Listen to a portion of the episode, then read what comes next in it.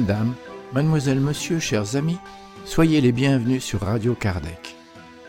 Cette nouvelle émission commencera avec Moment Spirit de Vaine Louange.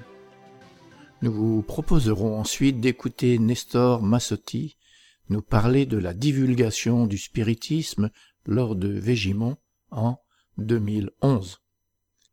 Nous continuerons avec Ève et le chapitre 40 de nos solars, cette psychographie de Chico Xavier avec l'esprit André Louis, qui nous fait découvrir ce monde spirituel par sa propre expérience, et aujourd'hui nous écouterons Qui a semé récoltera. Nous vous proposerons ensuite une causerie du Césac avec Régis Verhagen, Cause des souffrances. Puis ce sera le moment de la philosophie avec Delphine, qui développera communication éthique.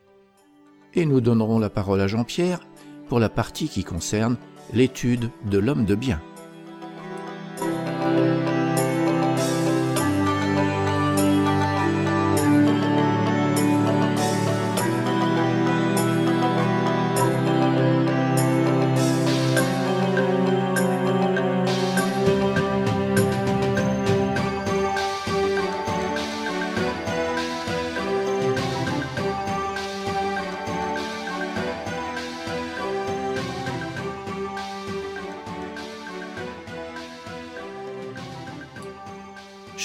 Nous allons commencer en diffusant un texte du projet Moment Spirit, une production de la Fédération Spirit du Paraná au Brésil. Moment Spirit, c'est une collection de plus de 3800 messages d'optimisme, de joie et de motivation.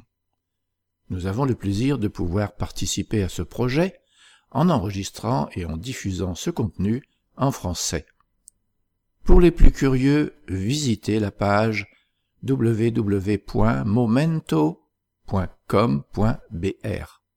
Aujourd'hui, de vaines louanges. Écoutons.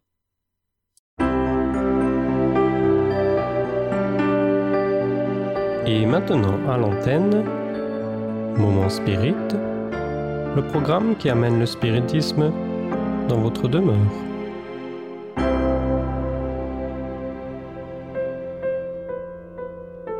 De vaines louanges.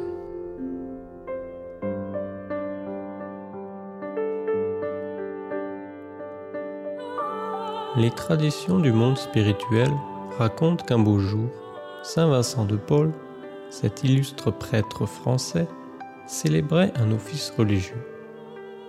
Le noble ecclésiastique, qui allait marquer l'histoire par son dévouement envers les pauvres et son humilité, nota soudainement au beau milieu de la solennité des louanges publiques, s'approchant de l'autel, en poussant des hurlements, un vieux pirate se mit à prononcer une litanie de remerciements. Merci mon Dieu, dit-il, pour les riches navires qui ont croisé mon chemin, pour les proies faciles victimes de mes vols et de mes pillages. Grâce à ta générosité, Seigneur, j'ai pu prendre leurs richesses et leurs trésors. Ne laisse jamais ton fils se perdre dans la misère. À la suite de cela, un jeune garçon s'approcha de l'autel et se mit à présenter les motifs pour lesquels il rendait grâce au Seigneur. Merci, mon Dieu, de m'avoir permis de recevoir cet héritage après la mort de mon grand-père. Lui qui avait fait fortune à la guerre et sur les champs de bataille, nous a laissé une grosse somme d'argent je pourrais donc passer le reste de ma vie dans l'oisiveté et le plaisir sans avoir besoin de travailler. Puis, un homme d'âge mûr s'approcha de l'autel pour prononcer publiquement des remerciements. Divin Maître, je te remercie de m'avoir aidé à remporter la victoire dans la lutte que j'ai engagée pour agrandir le domaine de mes terres. Maintenant, grâce à ton pouvoir, j'augmenterai ma fortune et mes biens. Bientôt vint le tour d'une dame en toilette d'exprimer ses remerciements. Je te remercie, Seigneur, pour les esclaves qui travaillent sur mes terres coloniales. Grâce à leurs efforts, je suis fortunée, puissante et riche, sans grande inquiétude quant à mon avenir et à celui des miens.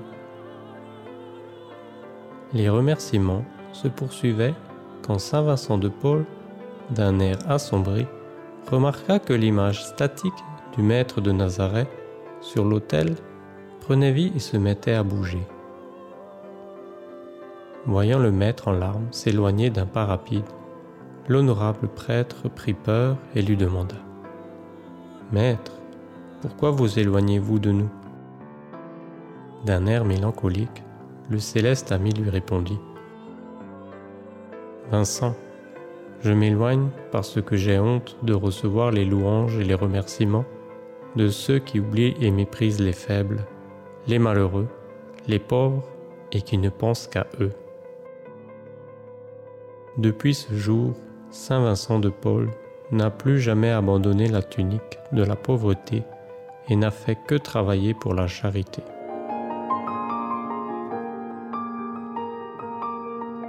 Beaucoup parmi nous agissent souvent de manière similaire. Nous nous souvenons de remercier Dieu avec les lèvres et les mots.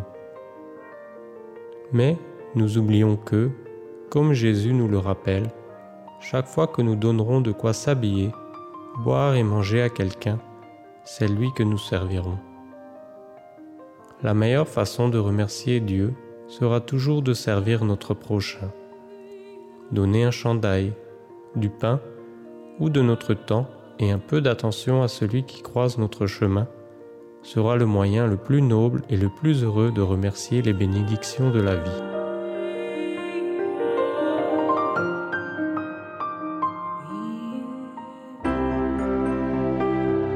Ainsi se termine un autre épisode de Moment Spirit offert par livraria mundo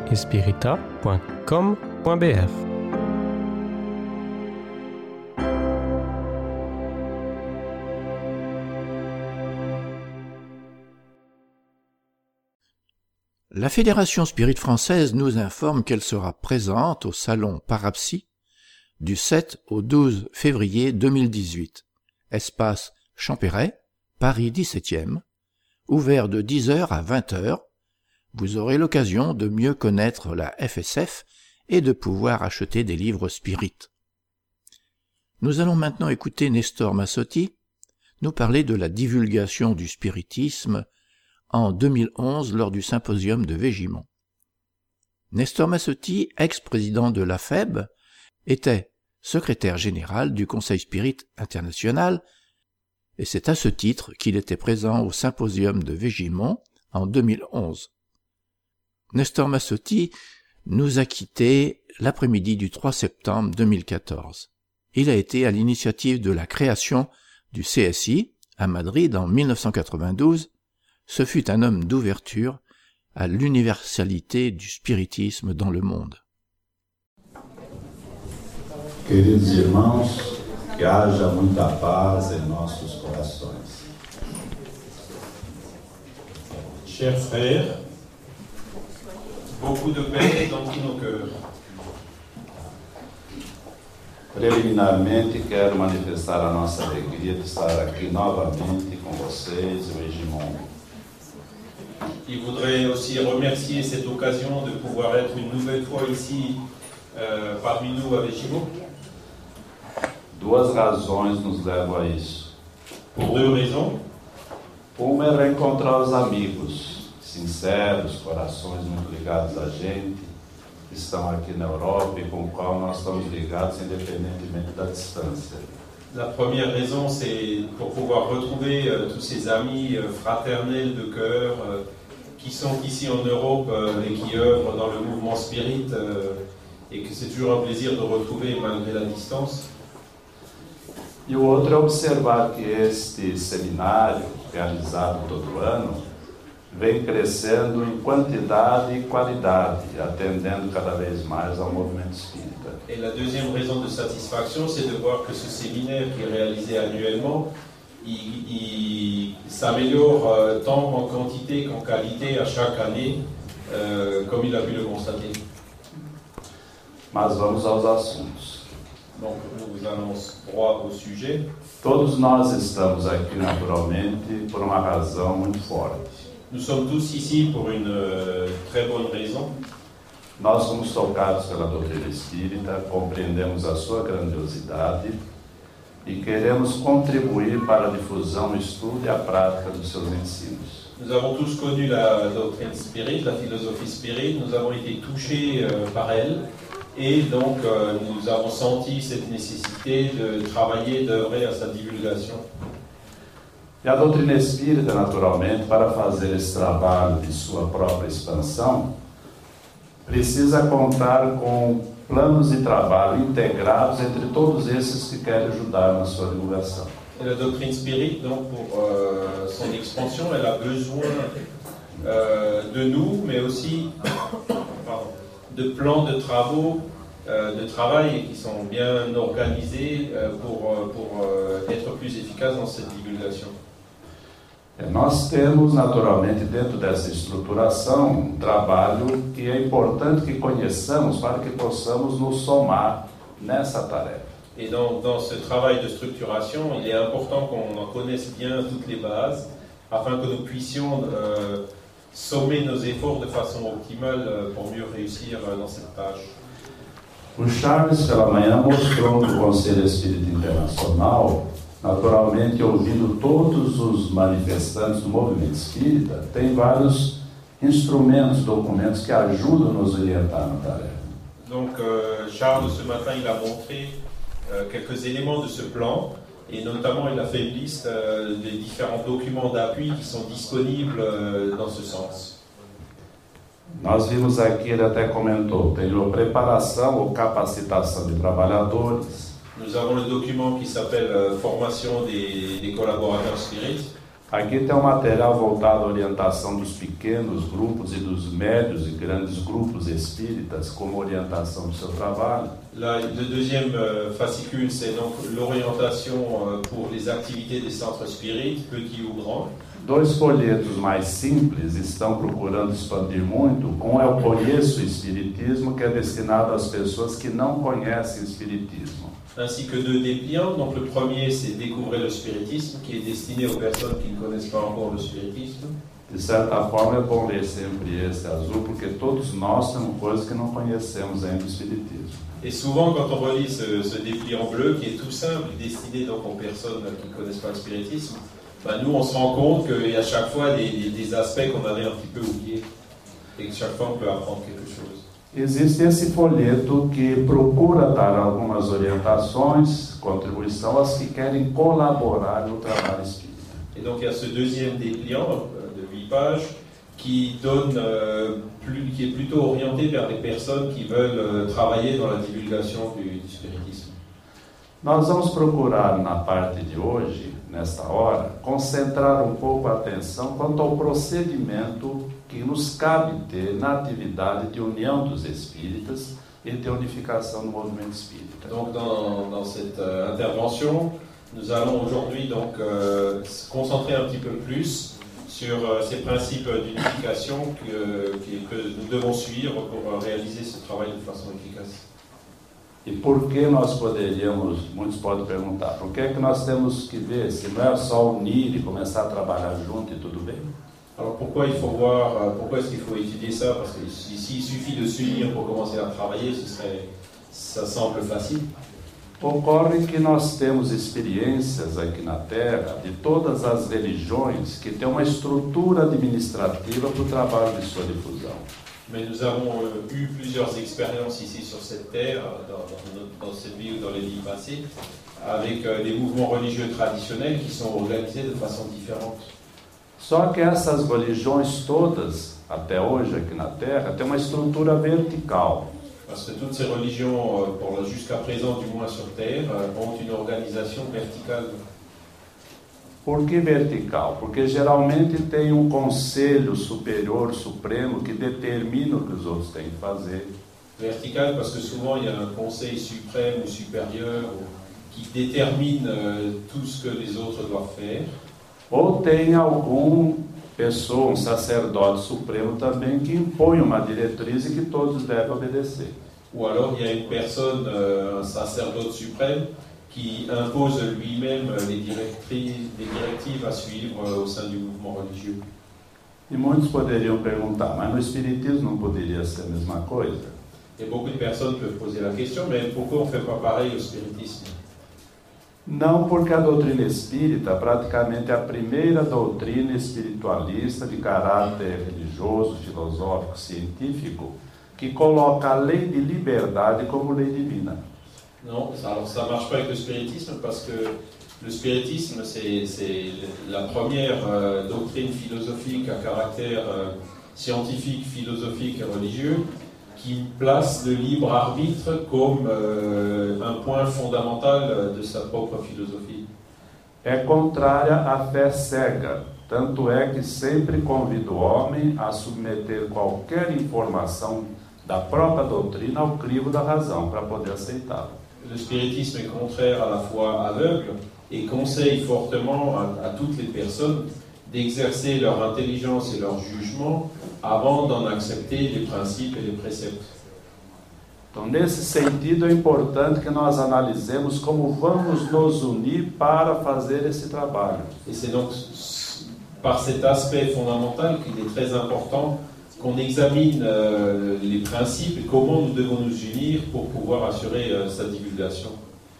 Então, em vez de termos uma estrutura vertical que impõe pelos superiores algo que os outros têm que fazer, Donc au lieu d'avoir une structure verticale euh, qui- où il y a un conseil supérieur qui impose euh, aux autres ce qu'ils doivent faire, nós temos que criar uma estrutura, digamos, horizontal, nous devons créer une structure euh, plutôt horizontale onde nos ajudemos, analisemos juntos, dialoguemos sempre, submetendo ao crivo da razão para a melhor maneira de trabalharmos juntos nessa tarefa.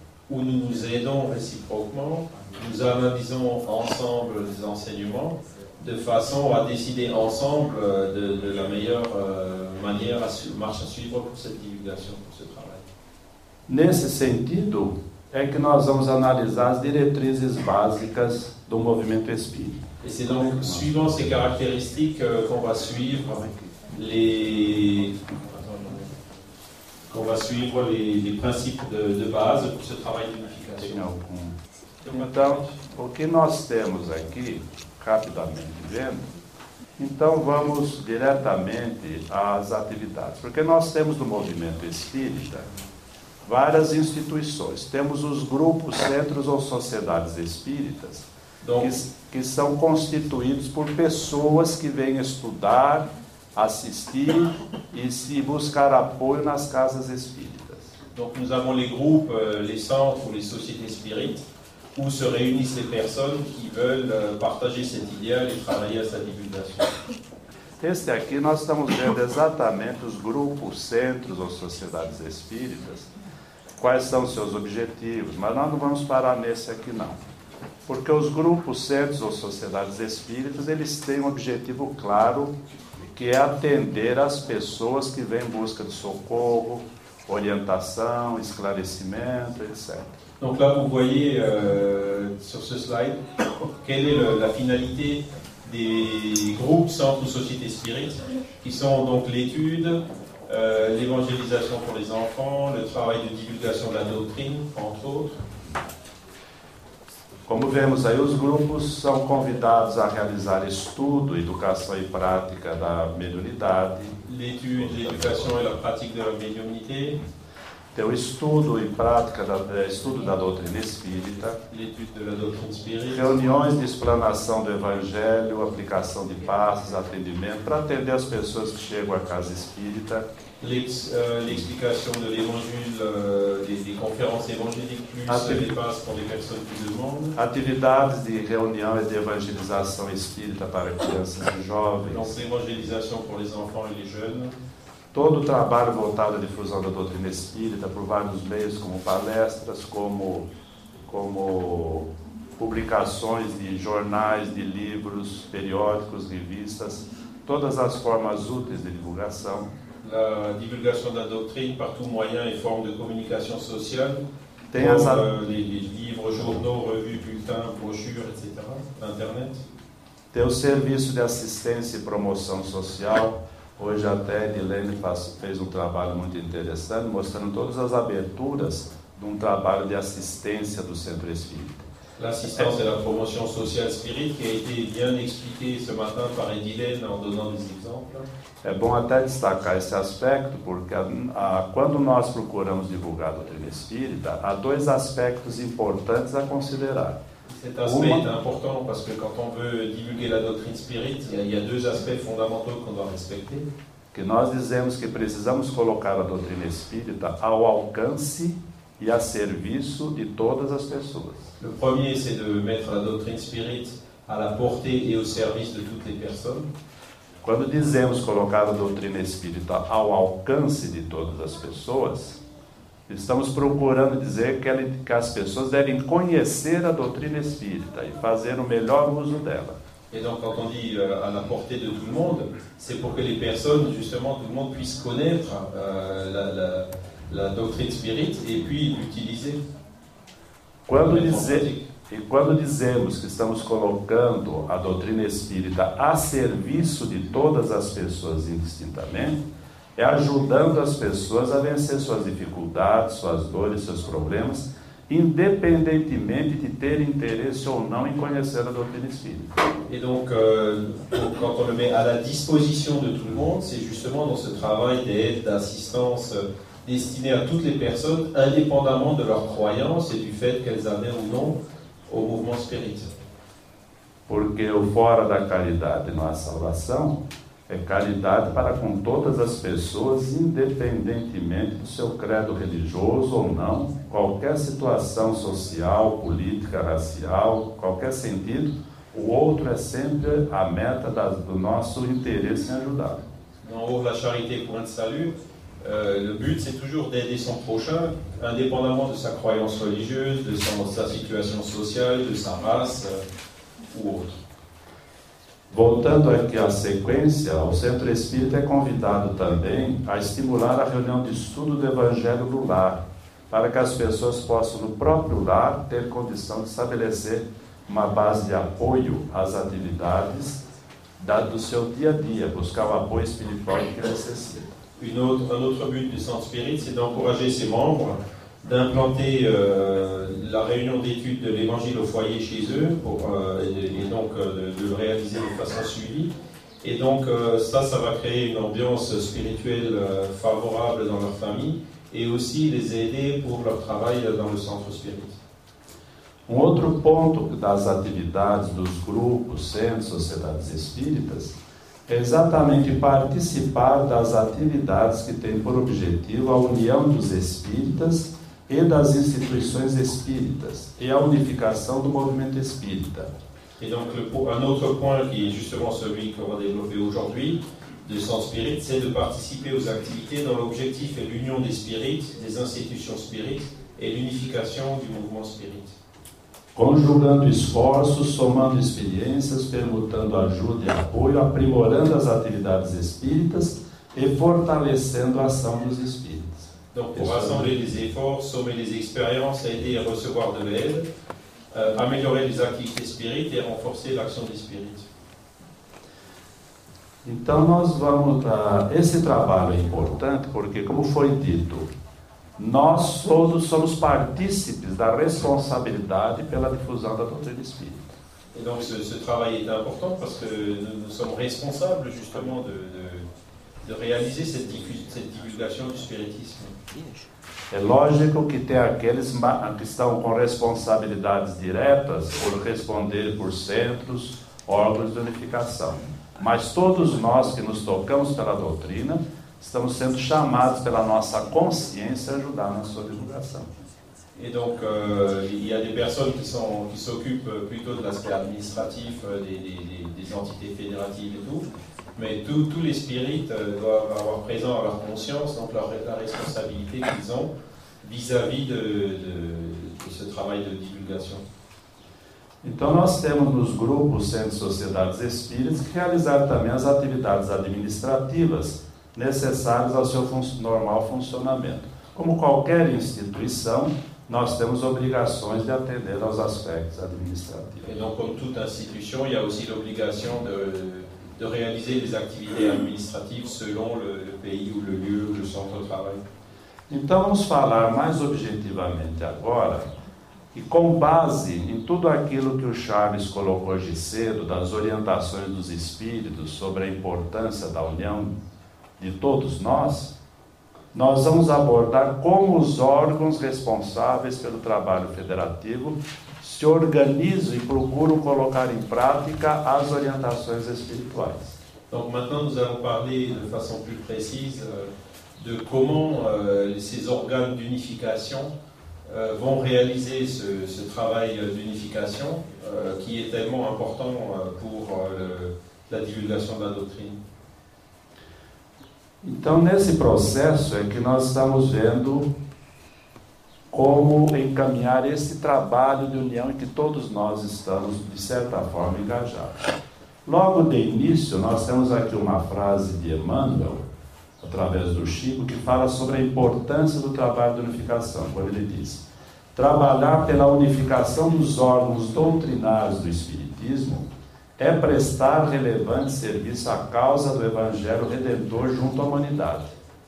Reunir elementos dispersos, concatená-los, estruturar-lhes plano de ação na ordem superior que nos orienta, o idealismo, é serviço de indiscutível benevolência porque demanda sacrifício pessoal, oração e vigilância na fé renovadora e, sobretudo, elevada capacidade de renunciação. Donc euh, là, il y a une première citation d'Emmanuel qui dit Travailler pour l'unification des organismes euh, doctrinaux du spiritisme, c'est rendre un service très important à la cause de l'évangile euh, rédempteur auprès de l'humanité, en réunissant des éléments dits dispersés, en les concaténant, en structurant leur plan d'action selon l'ordre supérieur qui- orienté par notre idéalisme. C'est un travail euh, d'un mérite euh, indiscutable parce qu'il demande euh, du sacrifice personnel, la prière, la vigilance dans la foi rénovatrice et surtout une capacité élevée de renoncement. Essa parte aí é que foi apresentada pelo Charles hoje. Nós vamos diretamente nas decisões, digamos, administrativas, vamos dizer. Alors, donc on va passer, il, a, il a passé un peu vite sur les différentes phrases euh, que j'ai présentées ce matin de, de, de Bezerra de Menezes pour passer donc de façon plus précise dans qu'est-ce que c'est que le travail euh, fédératif et d'union euh, du mouvement spirit? Então nós temos aqui algumas informações rápidas que vamos abordar. O que é trabalho, o que é trabalho federativo de ou de unificação no movimento espírita? Donc qu'est-ce que c'est que le travail fédératif et d'unification du mouvement spirit? Aí diz, é uma atividade meio que tem por objetivo fortalecer, facilitar, ampliar e aprimorar a ação do movimento espírita em sua atividade fim, que é a de promover o estudo, a difusão e a prática da doutrina espírita. C'est donc une activité et un moyen dont le but est de fortifier, de faciliter, d'amplifier et d'améliorer l'action du mouvement spirit dans son activité de base, qui est la promotion de l'étude, de la diffusion et de la pratique de la doctrine spirit. Esse, esse ponto é fundamental nós destacarmos, porque o trabalho de unificação em si não deve ser uma meta para a pessoa conquistar nenhum cargo em função. É uma prestação de serviço. O trabalho de unificação justifica se nós estivermos orientando o trabalho para a difusão da doutrina, para o estudo da doutrina ou para a prática da doutrina. Ele por si só parado não se justifica, Donc c'est un, mas point- é fundamental que ele esteja no processo. c'est un point important parce que ce travail fédératif euh, ne doit surtout pas consister en, en une conquête euh, de postes, de, de, de, de responsabilités. Au contraire, c'est euh, quelque chose qui doit être fait euh, exclusivement dans le but euh, de, de travailler et de rendre service pour aider justement donc, le mouvement spirit à se structurer et à mieux réaliser ses activités. C'est une activité donc plus orientée vers un but que vers, vers les- le status.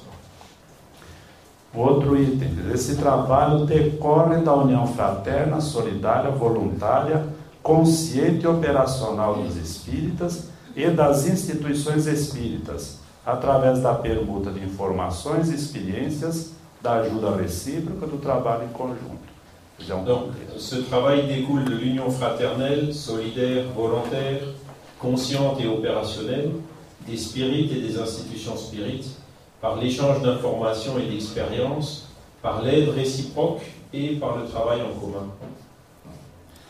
É fundamental esse trabalho para o fortalecimento, o aprimoramento e o crescimento das instituições espíritas e para a correção de eventuais desvios da adequada prática doutrinária administrativa. Donc le- ce travail est fondamental pour renforcer, améliorer et faire progresser les institutions spirites et pour corriger les déviations éventuelles par rapport aux bonnes pratiques doctrinales ou administratives.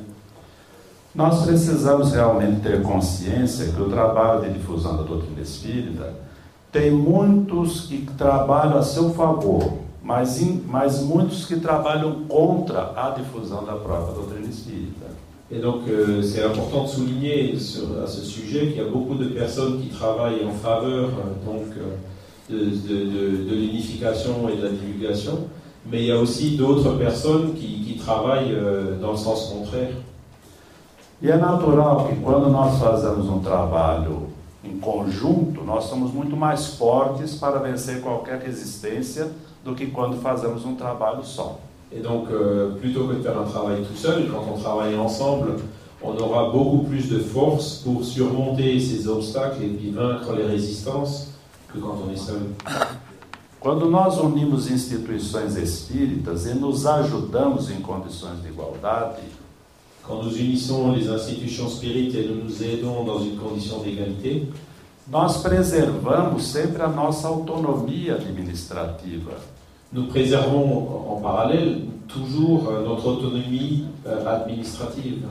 Mas nos unimos igual um feixe de varas, que fica forte para vencer as resistências naturais da tarefa. Mais nous nous unissons comme euh, les petites branches en un fagot qui sont solides et qui permettent de résister donc euh, aux obstacles qui se présentent.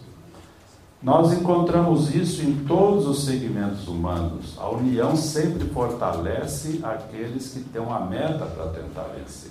L'union fait toujours la force auprès de ceux qui ont l'objectif euh, de vaincre dans tous les segments de la société.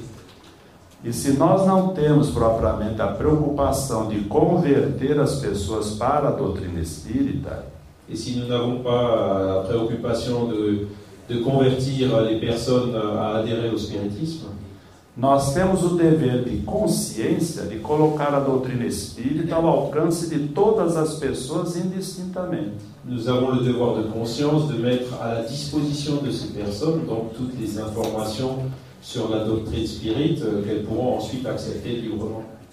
Porque se nós estamos hoje mais seguros, mais tranquilos, porque conhecemos e aceitamos a doutrina espírita como uma realidade, Si nous sommes aujourd'hui tranquilles et sûrs de nous parce que nous avons accepté les principes de la philosophie spirit comme une réalité et que nous les appliquons dans notre vie, esse conhecimento é fruto de um trabalho enorme de espíritos superiores, de seres encarnados, como toda codifica, os codificadores, como Kardec e todos os seus, seus colaboradores, dos pioneiros da difusão da doutrina espírita, que enfrentaram problemas muito mais graves, e daqueles que hoje continuam trabalhando para que a doutrina chegue até nós. Donc euh, ces enseignements sont le fruit du travail d'esprits supérieurs, euh, d'autres é- des incarnés, d'autres esprits supérieurs incarnés qui, ont permis de, la codifier, et aussi le fruit du travail de ceux qui nous ont précédés pour euh, la mettre à la disposition de tous pour faire ce travail, et qui ont souvent dû euh, surmonter des obstacles beaucoup plus difficiles que ceux que nous avons aujourd'hui. Imaginemos se Kardec tivesse desistido de fazer o trabalho dele. Si on imagine une seconde que Kardec ait désisté de faire son travail, É lógico que, como ele mesmo diz, a providência divina é encontrar um substituto e fazer com que o trabalho seguisse. il est clair que dans ce cas-là, comme il a dit lui-même, la providence divine allait trouver quelqu'un d'autre pour faire le travail à sa place. Mas haveria um retardamento e haveria prejuízo de muitos que poderiam ser beneficiados pela, pela ação. Mais il y aurait eu, il y aurait eu du retard, forcément, et donc euh, ce retard aurait porté préjudice à beaucoup de personnes qui ont bénéficié de ces connaissances euh, dans leur propre vie. Os espíritos amigos que trabalham na difusão da doutrina espírita nos alertam Les esprits amis qui travaillent dans la diffusion de la doctrine spirit nous préviennent dizendo que há muitos seres no mundo maduros em condições de compreender e aceitar plenamente a doutrina espírita. qu'il y a beaucoup de personnes dans le monde qui, sont- qui ont la maturité nécessaire pour accepter facilement euh, les enseignements de la philosophie Que sofrem porque ainda não têm contato com a doutrina e não encontram respostas para as perguntas que ele faz. souffrent parce qu'elles n'ont pas encore eu accès à la doctrine spirit, qui aurait pu leur apporter des réponses euh, à leurs problèmes, à leurs difficultés et à leurs souffrances. O problema que existe é que a doutrina espírita não está chegando até ele. Et le problème, c'est que la doctrine spirit n'est pas encore arrivée jusqu'à eux. Isso é a responsabilidade que cabe a nós como espíritas encarnados. Et c'est notre responsabilité en tant qu'esprit incarné de, de la mettre à leur disposition. Só que nós não podemos fazer isso sozinhos, Mais bien sûr, nous ne pourrons pas faire ça tout seuls, nem pessoalmente, nem uma única instituição. ni personnellement, ni une seule institution isolée. Precisamos estar unidos no mesmo ideal, trabalhando com a doutrina na sua essência e conseguir levar esse propósito a todos os lugares. Nous devons donc nous unir, euh, dans le- dans- nous unir, travailler l'idéal dans son essence et dans le but de, de- de la divulguer et de la mettre à disposition du prochain. Esta é a razão pela qual se organizam instituições como a União Espírita Belga, Conselho Espírita Francês, a União Espírita Italiana, o Conselho Espírita Internacional, exatamente para que através desses órgãos nós estejamos unidos e fortalecidos nesse propósito. C'est la raison d'être de, de l'Union Spirit belge, de- du Conseil Spirit français, Spirit italienne, euh, du Conseil Spirit international, pour donc nous unir euh, ce sens. O que costuma realizar o trabalho federativo de, ou de unificação do movimento espírita?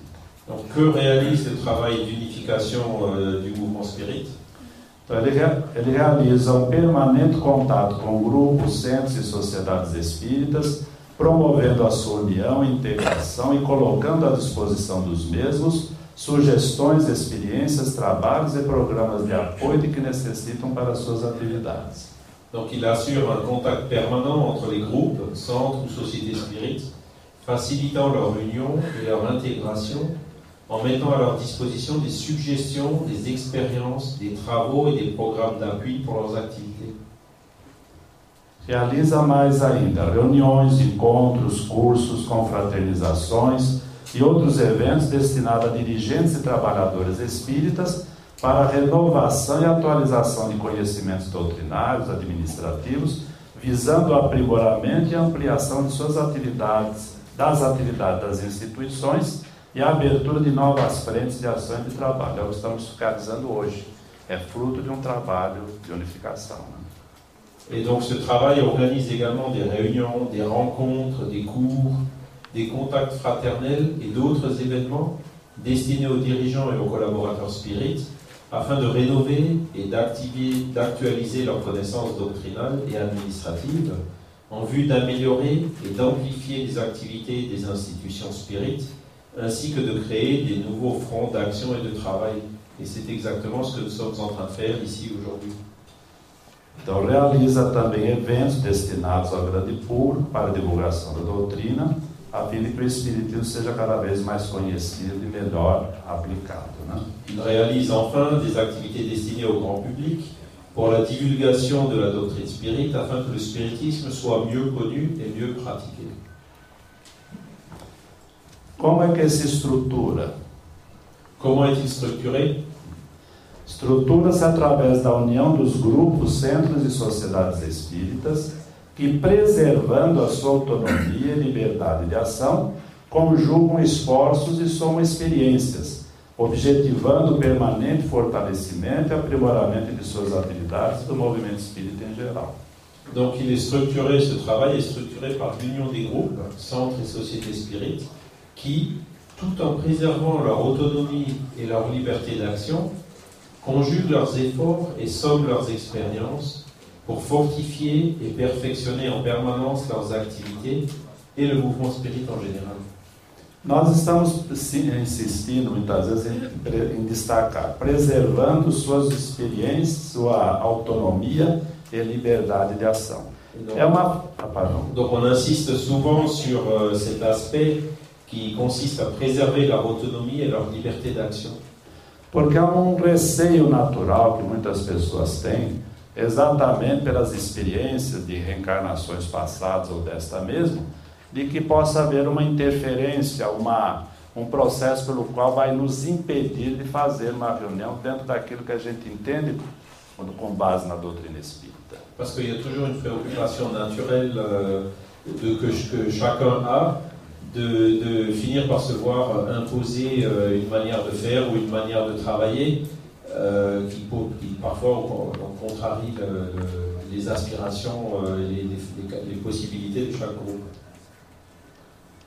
Então vamos a outro. Os grupos, centros e sociedades unidos constituem as entidades de órgãos federativos ou de unificação do movimento espírita em nível local, regional, estadual ou nacional.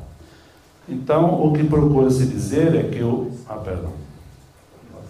Les groupes, centres, sociétés spirites en submission constituent donc les, les entités, organismes et les organismes fédératifs ou d'unification du mouvement spirit au niveau local, régional ou national.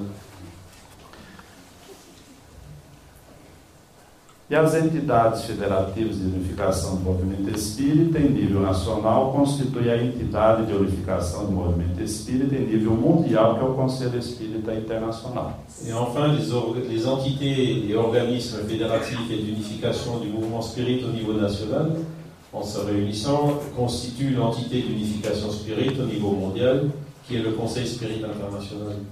O que nós procuramos destacar é que o grupo Centro ou Sociedade Espírita tem como meta, como foco, atender a pessoa humana naquilo que ela necessita da atividade espírita. Donc le groupe Centre Société Spirit a pour but, pour objectif euh, de, d'aider la personne humaine donc qui, qui, qui, qui cherche de l'aide. E, eu, e destacando os órgãos de unificação, seja a União Municipal, nacional, internacional do movimento espírita, são instituições voltadas a aglutinar os centros, grupos e sociedades espíritas, para ajudá-los a cumprir a sua meta, o seu objetivo, que é a divulgação da doutrina. Et donc le but des organismes fédératifs, c'est justement de, de, de grouper euh, les différents groupes euh, dans les différentes villes, d'en stimuler d'autres, pour pouvoir justement, euh, par cette union, les aider à mieux répondre à leur travail et leur objectif de base, qui est la divulgation da doutrine. Nós vamos agora encaminhando para falar das diretrizes do trabalho federativo e de unificação do movimento espírita. Alors on va voir maintenant les directives pour le travail fédératif et d'unification du mouvement spirit.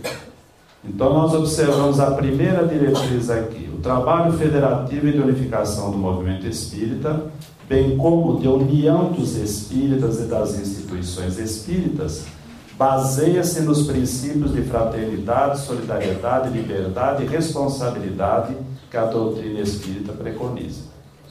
Donc le travail fédératif et d'unification du mouvement spirit, tout comme celui de l'union des spirites et des institutions spirites, se base sur les principes de fraternité, de solidarité, de liberté et de responsabilité qui sont préconisés par la doctrine spirituelle. Cabe destacar uma coisa importante: separar união de unificação. Et donc, euh, il y a une caractéristique importante euh, il faut séparer l'union et l'unification. Falamos de união dos espíritas e de instituições espíritas, porque tanto o espírito como a instituição preserva sua individualidade. On parle d'union de spirit et d'institution spirit parce que euh, les individus et les institutions euh, préservent leur liberté.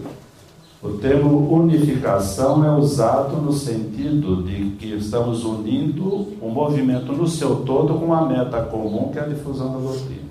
Le terme unification veut dire que nous nous unissons donc autour d'un but commun qui est la divulgation du spiritisme. E esse item destaca aquilo que nós falamos, o princípio de igualdade. fraternidade, solidariedade, liberdade e responsabilidade. Quer dizer, estamos num nível comum a todos. Et donc, euh, ce- cette, ce- cette directive, elle précise justement le, le niveau euh, commun à, à chacun qui est d'égalité, qui est de solidarité, de fraternité, de liberté et de responsabilité, euh, qui, suivant la doctrine. Quoi. Na estrutura de unificação do movimento espírita, procura-se vivenciar o princípio do Evangelho. Et donc, dans le travail d'unification du mouvement spirit, on cherche à mettre en pratique aussi les principes de l'évangile. Aquele que está à frente na condição de presidente, secretário ou a qualquer título, está para servir mais e melhor. Celui qui la dirige, euh, président ou à n'importe quel titre, il est appelé en fait à servir plus et mieux. Outro detalhe importante: o trabalho federativo de unificação do movimento ca- caracteriza-se por oferecer sem exigir compensações, ajudar sem criar condicionamentos, expor sem impor resultado e unir sem tolher iniciativas, preservando os valores e as.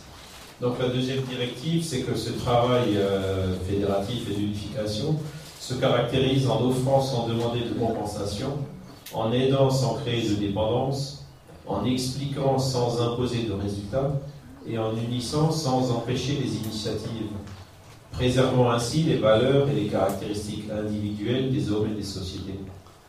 Um outro ponto importante dessa diretriz é de que a integração e a participação das instituições espíritas nas atividades federativas, sempre voluntárias e conscientes, ninguém é obrigado a participar, são realizadas em nível de igualdade, sem subordinação, respeitando e preservando a independência, autonomia liberdade de ação de que dispõe. Uma vez mais, repete que uso de. Et donc l'union, c'est le fruit de la liberté, euh, donc, et de la condition d'égalité entre chacun, euh, suivant cette directive qui dit que l'intégration et la participation des institutions spirites aux activités fédératives et d'unification du mouvement spirit, toujours volontaires et conscientes, ont lieu à un niveau d'égalité, sans subordination, en respectant et en préservant l'indépendance, l'autonomie et la liberté d'action dont elles jouissent. Outro aspecto importante que provoca muitas pessoas algum cuidado é esse item que diz: todo e qualquer programa ou material de apoio colocado à disposição das instituições espíritas não terão aplicação obrigatória, ficando a critério das mesmas adotá-los ou não, parcial ou totalmente, ou adaptá-los às suas próprias necessidades ou conveniências. Une autre directive qu'il est important de bien comprendre, c'est que tout programme ou matériel d'appui mis à la disposition des institutions spirites, comme ceux qu'on vous a montrés aujourd'hui, ne sera pas d'application obligatoire et les institutions pourront décider de les adopter ou pas, partiellement ou totalement, ou encore de les adapter à leurs propres besoins ou convenances. No trabalho de unificação que o Conselho Espírita oferece, não existe nenhum programa oficial que as instituições precisam obrigatoriamente seguir. Donc, dans ce travail d'unification fait par le Conseil Spirit International, il n'y a aucune norme, aucune euh, directive qui est imposée et qui doit être suivie par les institutions. O único programa que nós não podemos fugir dele é exatamente a codificação espírita, porque aí nós deixamos de ser espírita. Le seul programme euh, qu'il faut qu'on suive, c'est la, la propre codification spirit elle-même, puisque c'est autour de cette codification euh, que se construit ce travail d'unification du mouvement spirit. Sinon, nous ne serions pas.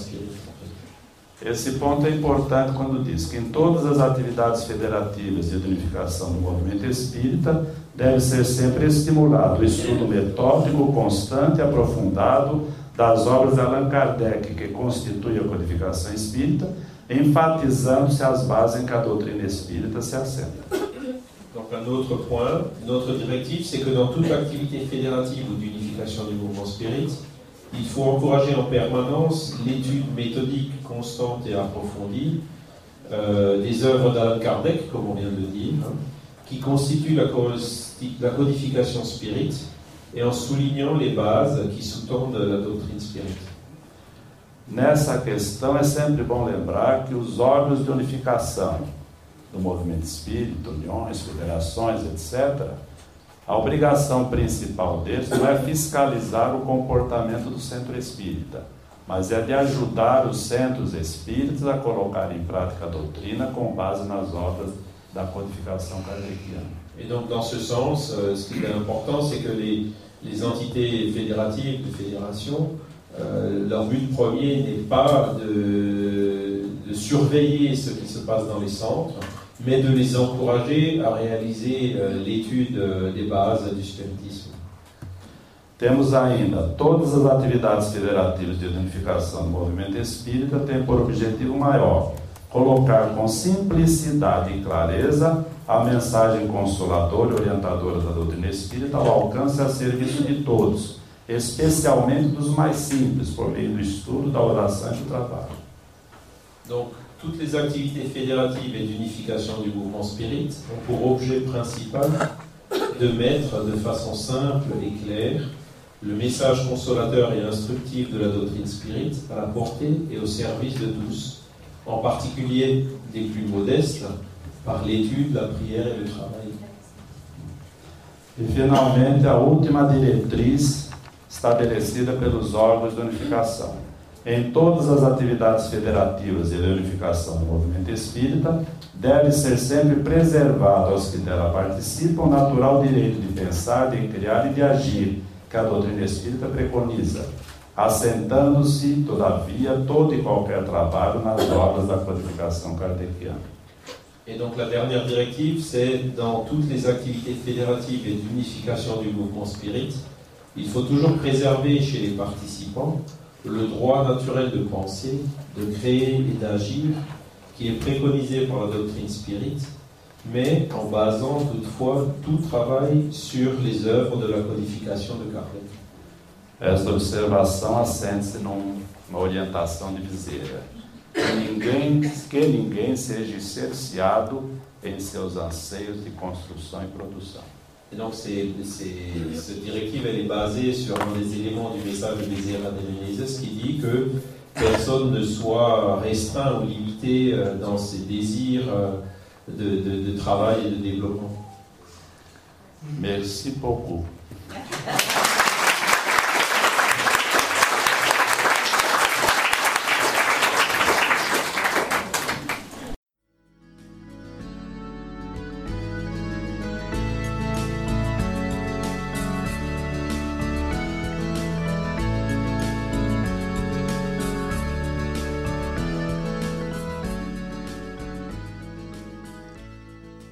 Cette année, le 19e symposium de Végimont sera centré sur la réforme personnelle et les 160 ans de la Genèse.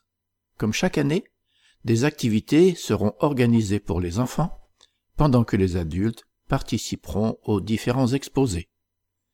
Situé dans un écran de verdure, ce château, dont les origines remontent au XVe siècle, est un endroit idéal pour réaliser des activités tant pour les adultes que pour les enfants, en toute convivialité.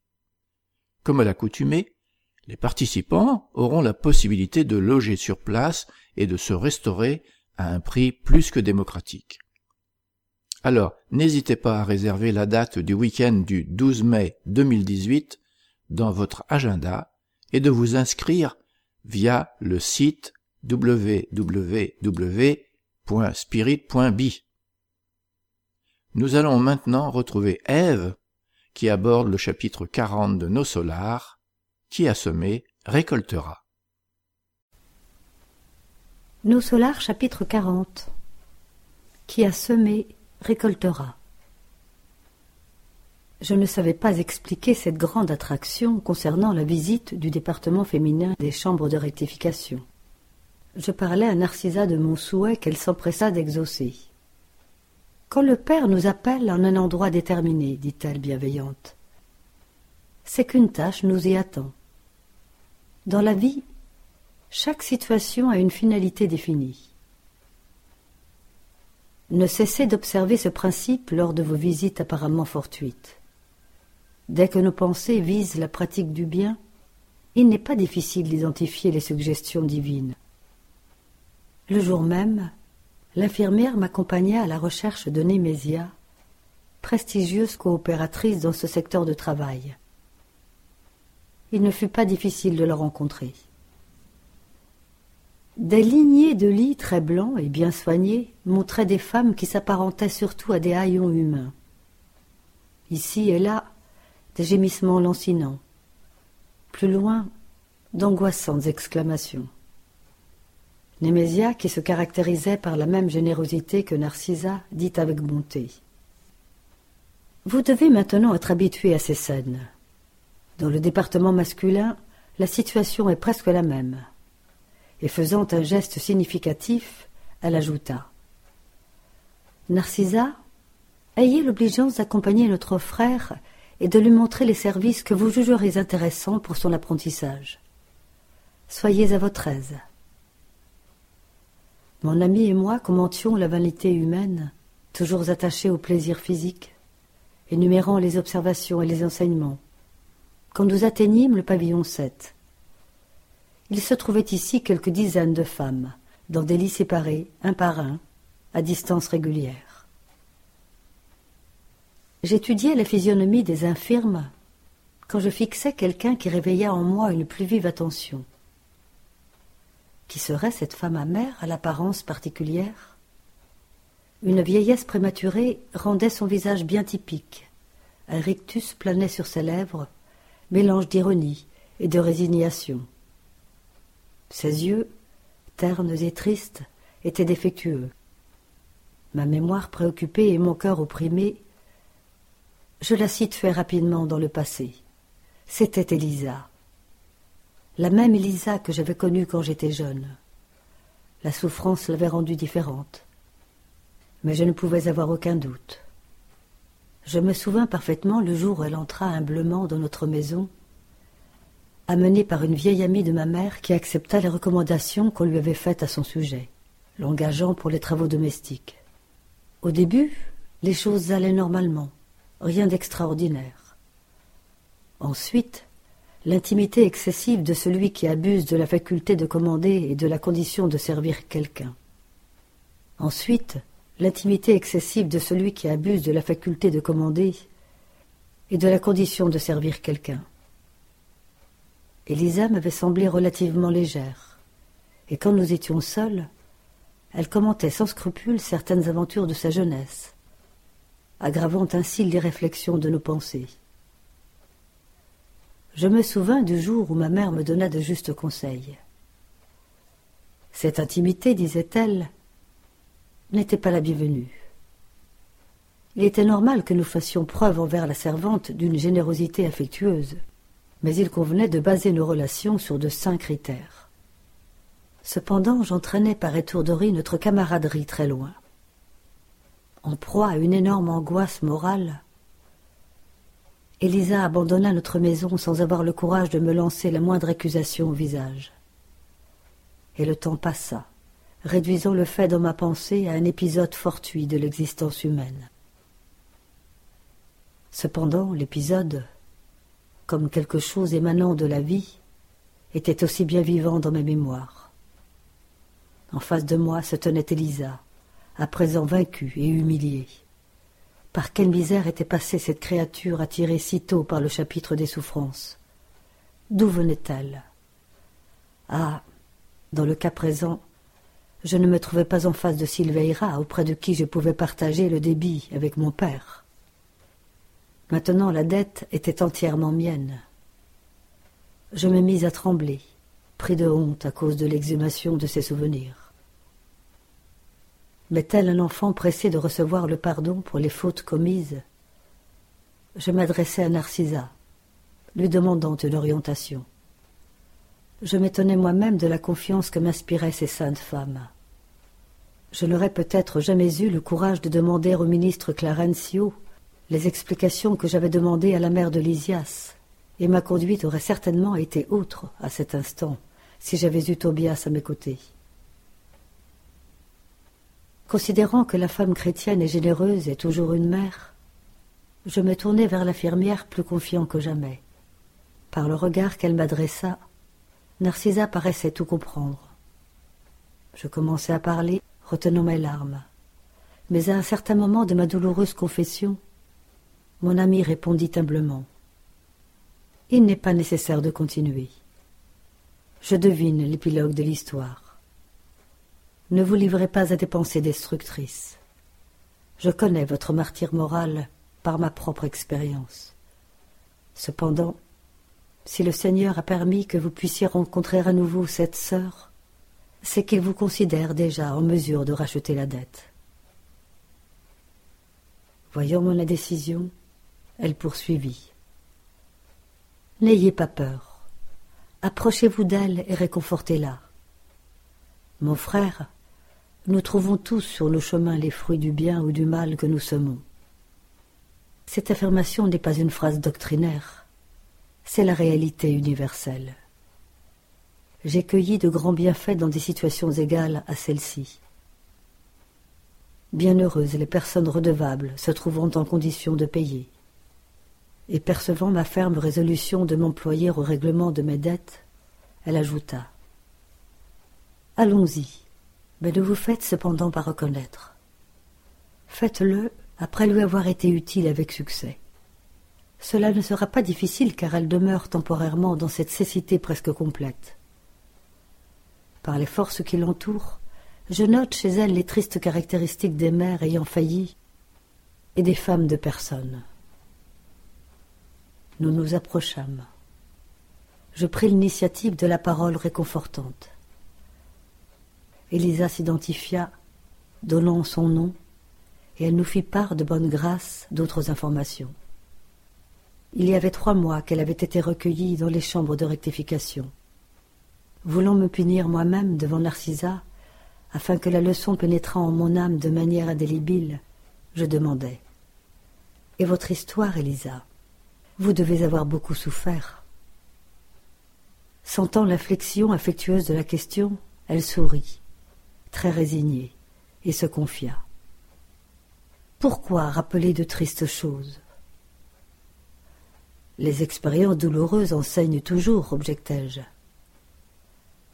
La malheureuse, qui présentait une profonde modification morale, médita pendant quelques instants à la manière d'une personne rassemblant ses idées, et dit mon expérience a été celle de toutes les femmes folles qui échangent le pain béni du travail par le fiel vénéneux de l'illusion.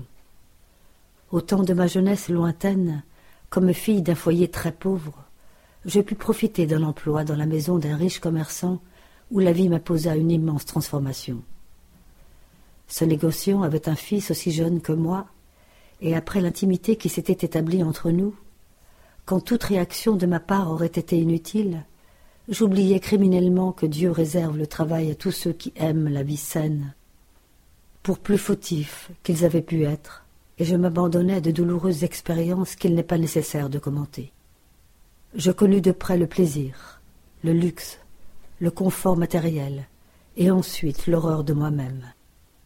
La syphilis, l'hôpital, l'abandon de tous, les terribles désillusions qui culminèrent dans l'aveuglement et dans la mort du corps.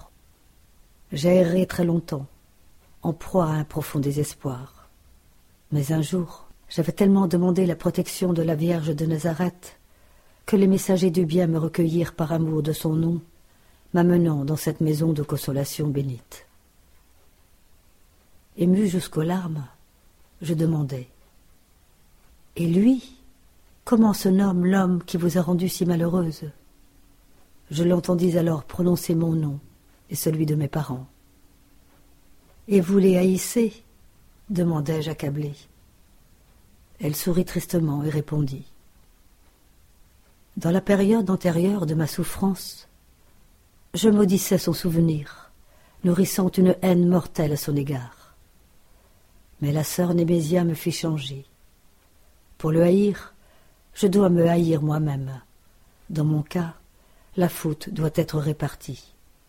Je ne dois donc récriminer personne. Cette humilité me toucha.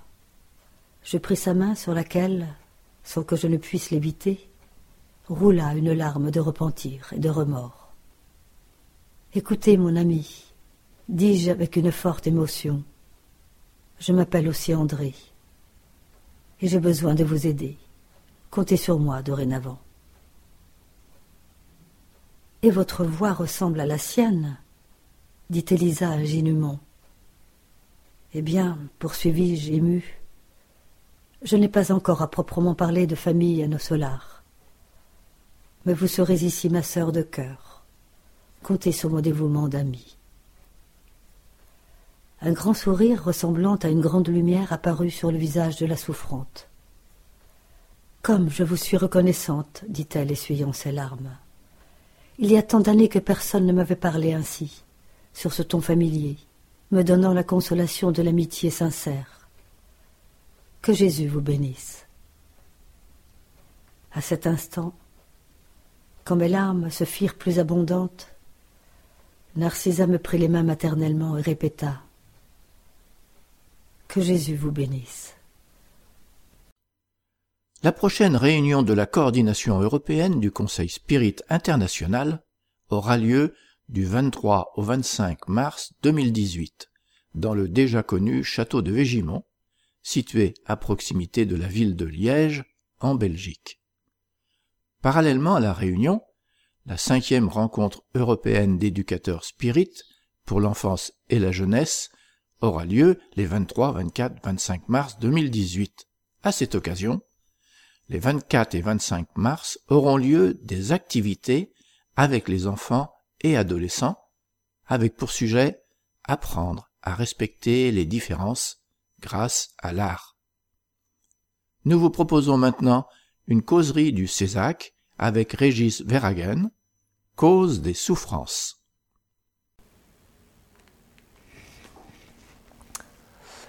Le titre de la causerie d'aujourd'hui, c'est La cause des souffrances. Et juste avant de commencer, je voulais remercier euh, le conférencier Harold Dultra qui m'a beaucoup aidé, bon pas personnellement, mais qui m'a beaucoup aidé avec ses conférences à préparer celle-ci.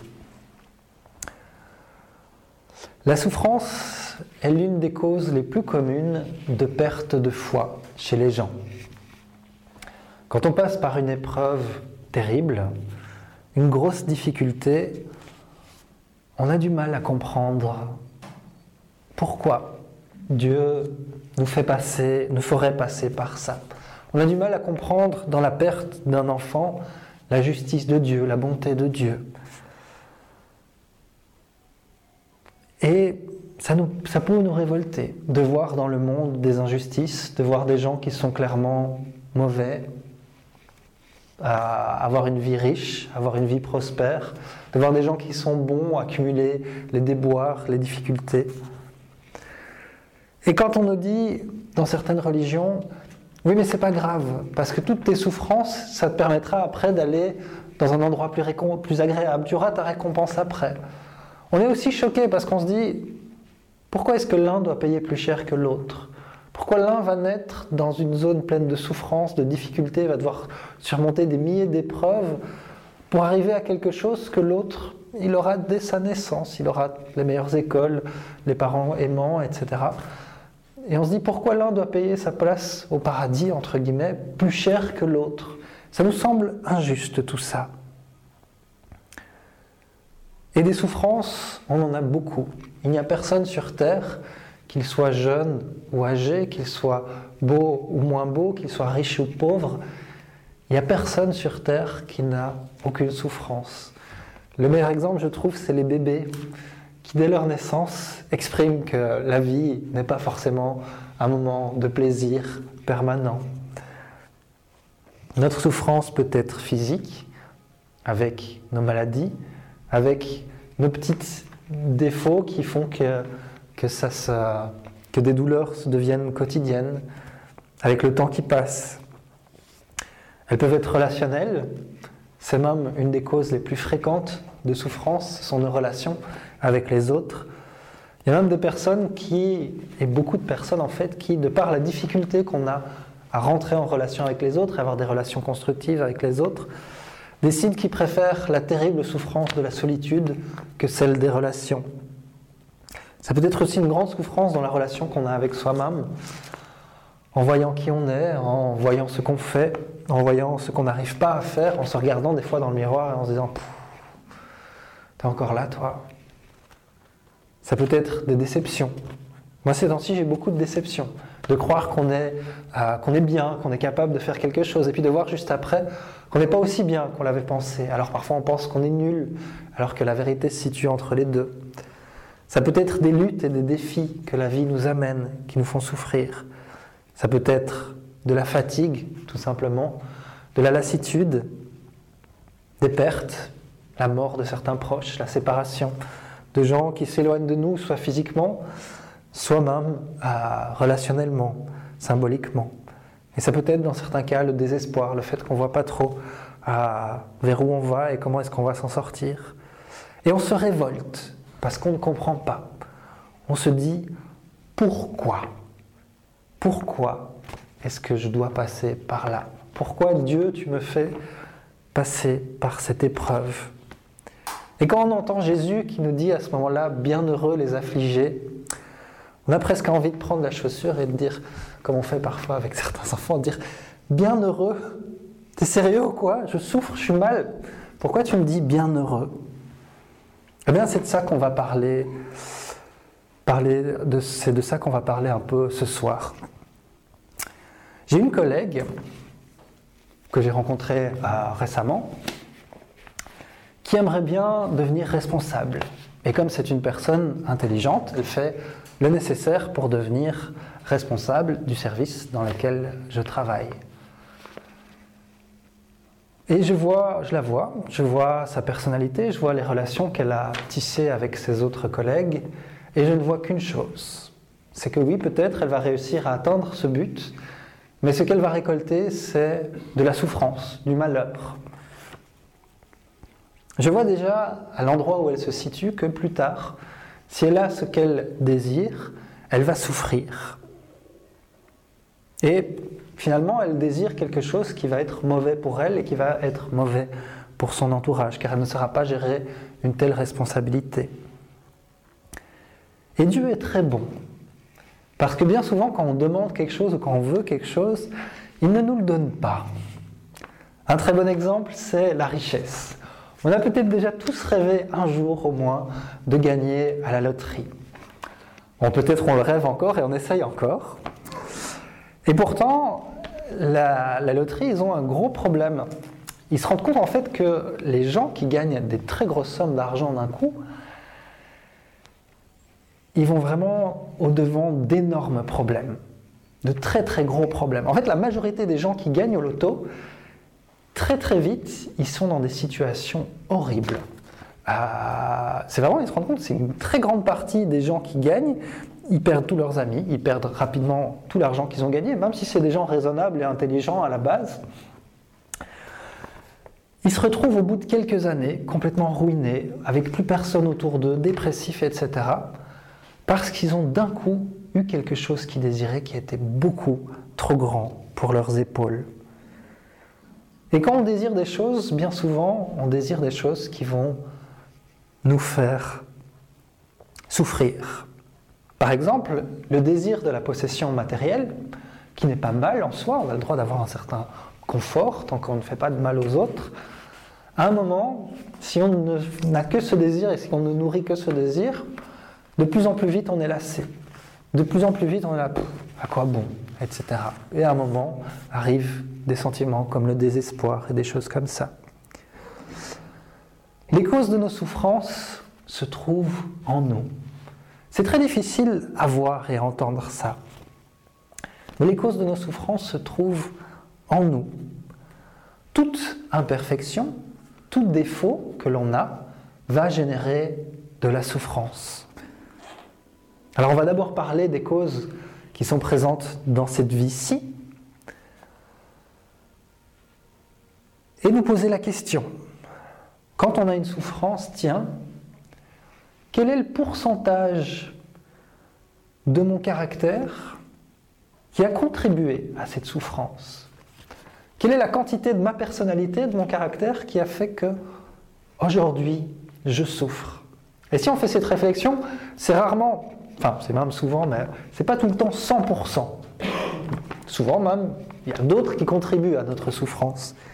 Mais il y a quand même un bon pourcentage de nous dire Ah tiens, si je n'avais pas fait ça, si je n'avais pas pensé ça, si je n'avais pas agi comme ça, je n'aurais pas souffert autant. Par exemple, je donnais l'exemple d'une responsable, je travaille dans des secteurs où, pour des raisons X ou Y, même si ça existe souvent, il y a souvent des responsables qui euh, sont un peu tyranniques, on va dire. Ça fait souffrir beaucoup de monde. C'est leur problème. Moi, j'ai appris à vivre avec ça. Et je m'entends très bien avec mes responsables, sans pour autant être trop soumis ou etc. Mais j'ai appris à dépasser quelque chose en moi qui a fait que ces situations m'affectent peu. Alors que la plupart de mes collègues sont révoltés au, au-delà de, leurs possibilités, qui finissent par ne plus aimer du tout leur travail, alors que c'est toujours des travaux qui permettent de faire, de faire beaucoup de bien, et se concentrent uniquement là-dessus, et les éloignent finalement du bien qu'ils pourraient faire. Je ne dis pas ça pour faire le malin, entre guillemets, mais simplement pour dire que c'est une souffrance qui vient d'une cause extérieure. On a un chef difficile, et pourtant c'est nous qui souffrons, et c'est nous qui pouvons changer cette souffrance. C'est la même chose pour les insultes. Il y a des gens à qui on va dire quelque chose, tout de suite ça va être la catastrophe finale. De dire euh, Ah tiens, lui il a dit que j'étais comme ça. Et c'est la fin du monde. On est effondré ou alors on est plein de rage qui va durer des semaines. Alors que si on a suffisamment confiance en soi pour savoir que c'est simplement faux, que ce que l'autre dit ne change pas qui on est, si on est suffisamment tranquille pour se dire, bon, la souffrance est nulle, elle est vraiment quasi, rien, alors qu'on pourrait souffrir des semaines, des mois pour ça, on ne souffre pas. La souffrance, elle nous permet de faire la distinction entre le bien et le mal. De manière très simple, le mal, c'est ce qui crée de la souffrance, en nous et chez les autres. Et le bien, c'est ce qui crée un bien-être. Et vous pourrez me dire tout de suite, ah mais attends Régis, euh, si je prends de la drogue par exemple, je vais créer un bien-être. Tout à fait, on va améliorer un peu cette définition. Le mal crée plus de souffrance que de bien-être, surtout à long terme. Parce qu'effectivement, toute une série de, de, produits, par exemple, vont créer un bien-être va durer quelques heures, et puis après vont créer une souffrance qui justement, si on, a, si on abuse et si on utilise ces produits, va être beaucoup plus grande que le bien-être que ça procure. Le bien crée plus de bien-être que de souffrance. Par exemple, étudier, c'est pas facile. Il y en a qui aiment beaucoup ça, mais même pour eux, faire des études, c'est très difficile. Et pourtant, le résultat de quelqu'un qui fait des efforts pour bien étudier ou qui fait des cours du soir pour changer de position, etc., le résultat en bien-être pourra être bien supérieur à la souffrance de ces quelques années où il va étudier. Le malheur réel, c'est pas ce qu'on pense. Le malheur réel, c'est souvent le luxe, la beauté, la richesse, le succès. Je dis pas ça de manière absolue. Mais très souvent, ce sont des choses qui ne nous mènent pas à un bonheur à long terme, parce qu'elles n'y contribuent pas. On désire la beauté, alors qu'on ne se rend pas compte que finalement, quand on est très beau, toutes les portes nous sont ouvertes, pas parce qui on est, mais simplement parce qu'on est beau, ou qu'on est riche, ou qu'on est célèbre. Alors tous les respects, toutes les portes nous sont ouvertes. Et pour les autres, comme moi, qui sont moins beaux, si on veut trouver dans notre entourage des gens qui nous aiment bien, on doit commencer à travailler ce qu'il y a ici à l'intérieur. Et peu importe le temps qui passe, la vieillesse qui arrive, ces richesses du cœur sont beaucoup plus grandes. Alors je dis que c'est pas absolu parce qu'il y a des gens qui sont riches, qui sont très bons, des gens qui sont célèbres, qui utilisent cette célébrité pour faire le bien, des gens qui sont beaux et qui ça n'affecte pas à leur vanité ou quoi que ce soit. Mais la souffrance est un guide. C'est vraiment une forme de sagesse, cette souffrance, qui nous guide. De dire, ah tiens, je prends ce chemin-là, ce chemin-là me fait souffrir. Ce chemin-là, par exemple, je crois que je suis le meilleur que tout le monde doit faire ce que je dis parce que c'est moi qui ai les meilleures idées. Ce chemin-là va me faire souffrir. Je vais prendre un autre chemin. Ah, ben alors je suis bête. Je ne connais rien, alors je devrais tout me taire tout le temps. Ce chemin-là va me faire souffrir aussi. Je vais prendre un troisième chemin entre les deux et me rendre compte que finalement, c'est la souffrance qui m'a guidé. C'est la souffrance qui m'a montré stop. Alors c'est à nous de savoir quand est-ce qu'on s'arrête, parce que je pourrais continuer très très loin dans ce chemin de dire ah j'ai toujours raison, etc., jusqu'à finir tout seul avec aucun ami, euh, vraiment tout déprimé, et de me dire non non j'ai encore toujours raison. Il faudra plusieurs incarnations pour que ça rentre dans ma tête. Où je peux écouter cette sagesse et se dire ok, ce chemin-là, sur le long terme, ne me procure pas de bien-être, il me procure plus de souffrance. Et me demander à chaque fois que je souffre, quelle leçon il y a à retenir de cette souffrance. Est-ce qu'elle est utile, comme la souffrance d'étudier, ou pas? Comment ne plus la voir, cette souffrance? Et ça peut être pour des trucs tout bêtes. Je raconte parfois cette histoire parce qu'elle est toute bête. Moi, ça me faisait beaucoup souffrir, la pluie, dans ce pays où il pleut quand même un peu régulièrement. Je voyais la, pluie et je hein. Et je me suis dit tout bêtement, est-ce que ça doit être comme ça? Et un peu pour rire, je me suis dit, je vais essayer de m'entraîner à aimer la pluie. Ça a pris du temps. Quand je suis à vélo, c'est pas toujours facile, mais j'ai un peu réussi. Et maintenant, quand il pleut, ça, ça me procure de la joie. C'est tout bête, hein c'est vraiment un truc presque idiot, et pourtant ça procure plus de bien-être. Donc ça valait la peine. Et pourtant, il reste encore des souffrances. On se pose la question, quelle leçon j'ai à retenir de ça Et on ne sait pas. Des souffrances souvent très dures. Des parents qui ont perdu un enfant. Des choses qui reviennent et reviennent et reviennent. On voit parfois certaines personnes qui tombent toujours sur un compagnon ou une compagne qui va les maltraiter. On se dit, mais pourquoi? Pourquoi est-ce que ça recommence et ça recommence? Des gens qui naissent avec un handicap important. Et ça, la réincarnation nous éclaire un petit peu sur ce sujet. Elle nous explique un petit peu que des fois des leçons ont besoin d'un temps, d'un long temps pour être intégrées. Dans des livres spirites, on peut trouver plein d'histoires comme ça, notamment l'histoire de deux amis, des criminels, mais qui étaient alliés, amis, qui à un moment, bah, l'un a trahi l'autre, comme ça arrive souvent dans ces milieux-là. Ils se sont disputés. Et de l'autre côté, ils étaient vraiment tout le temps en train de se taper dessus pendant des décennies, vraiment. Tellement ils étaient accrochés l'un à l'autre à essayer de se taper dessus, c'est comme si leurs corps se sont fondus l'un dans l'autre. Et pendant plusieurs vies, ils sont nés en tant que frères et sœurs, si à moi.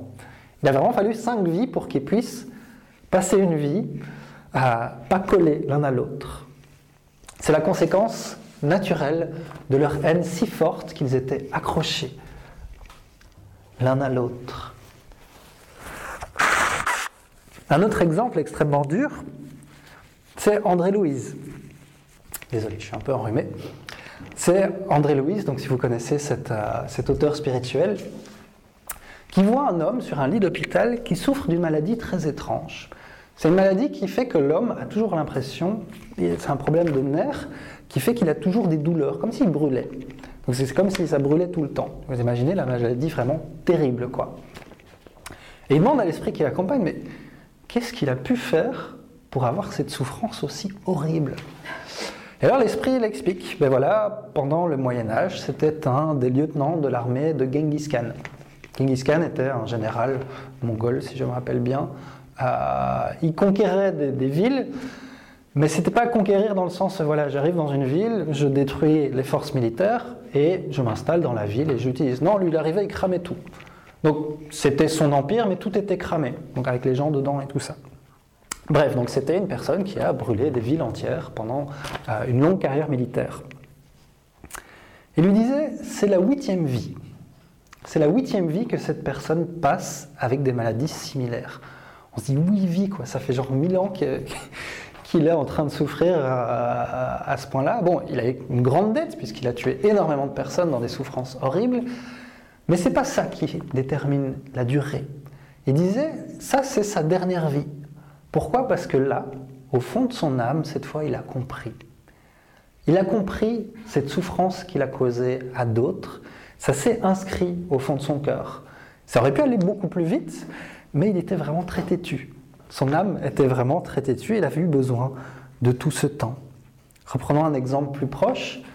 Un parent irresponsable qui abandonne un enfant en bas âge. Il finit par regretter, il se retrouve de l'autre côté et dit Je m'en veux de ce que j'ai fait à, ma petite fille. Euh, j'aimerais avoir une deuxième chance, j'aimerais pouvoir réessayer. Et c'est un bon départ. Mais on sent qu'il n'est pas encore tout à fait mûr, entre guillemets. On sent encore qu'il a besoin de valoriser ce lien avec son enfant. Et on lui dit, ok, ben voilà, tu vas pouvoir avoir ta fille, sauf que pour les besoins de ton apprentissage, pour que tu apprennes à valoriser ce lien, tu vas l'avoir, mais pendant 5 ans.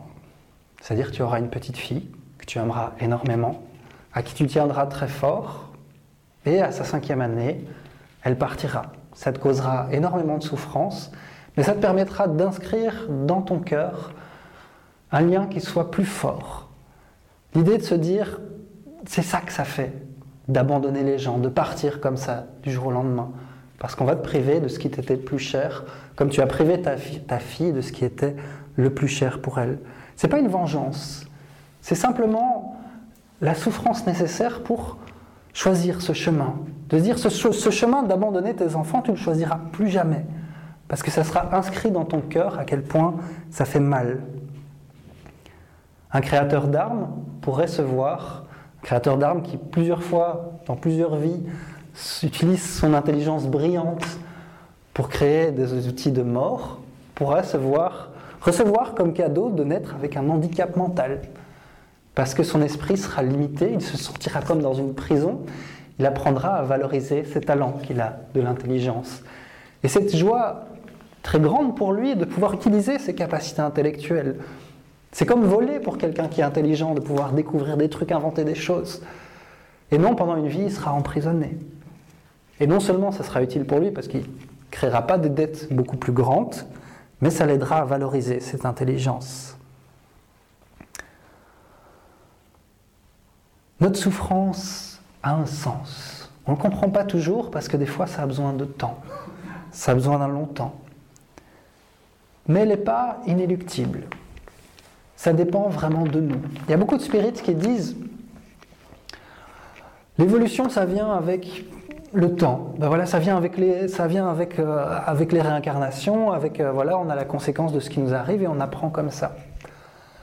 Nous dans ce centre, et beaucoup d'autres spirites disent ça aussi, dire mais non, on n'a pas besoin d'attendre la souffrance de la vie suivante dans 100 ans pour se dire que ce qu'on fait euh, pourrait être amélioré, pour se dire que bah, notre défaut de comportement, ils ne sont pas obligés de nous faire souffrir parce qu'on a la possibilité de les changer.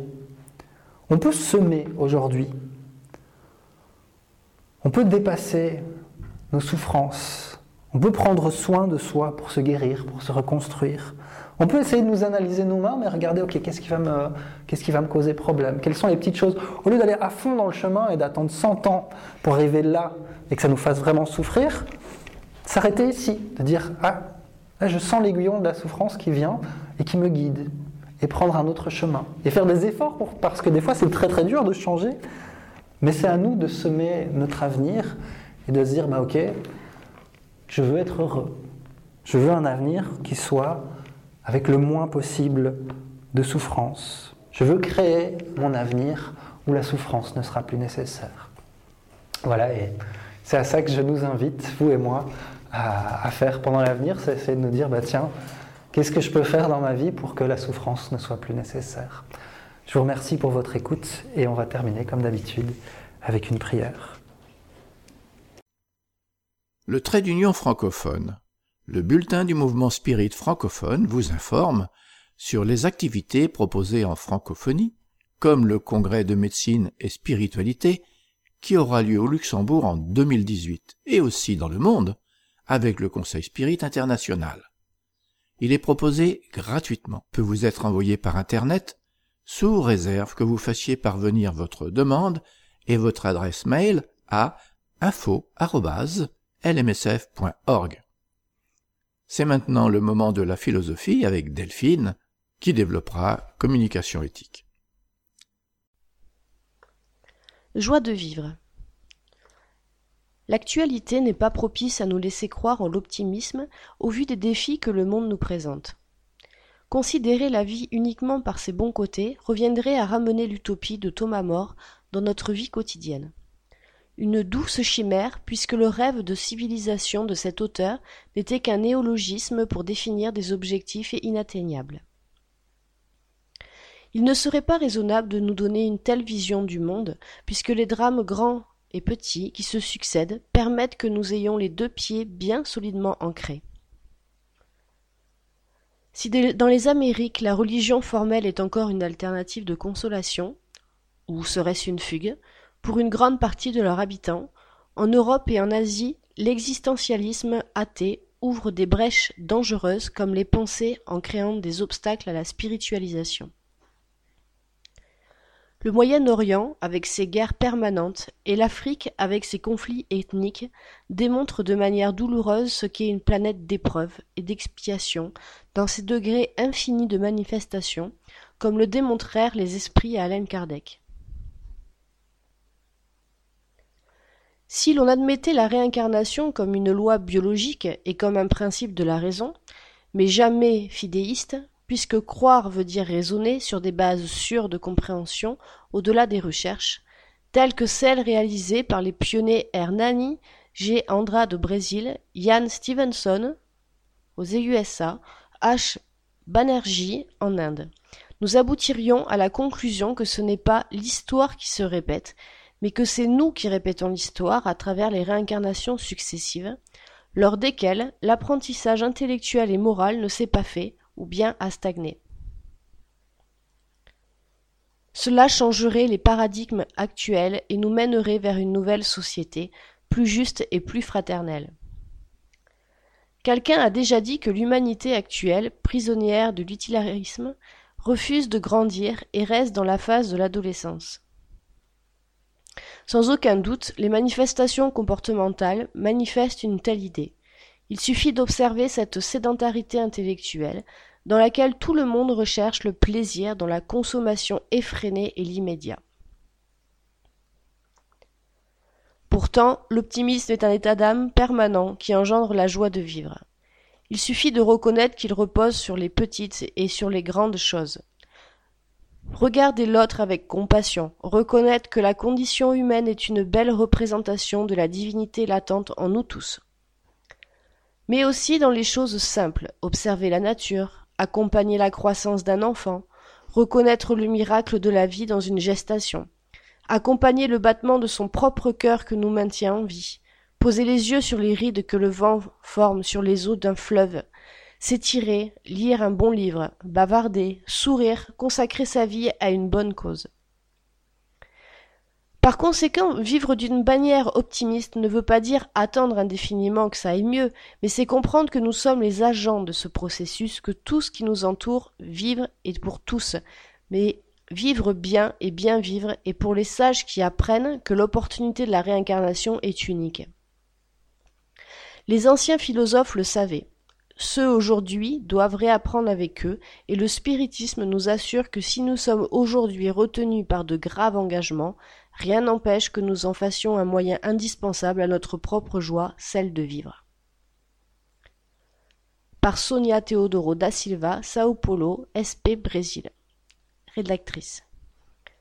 http philosophie spirit ravissement et cheminement.blogspot.com ou encore www.philosophiaspirita.org.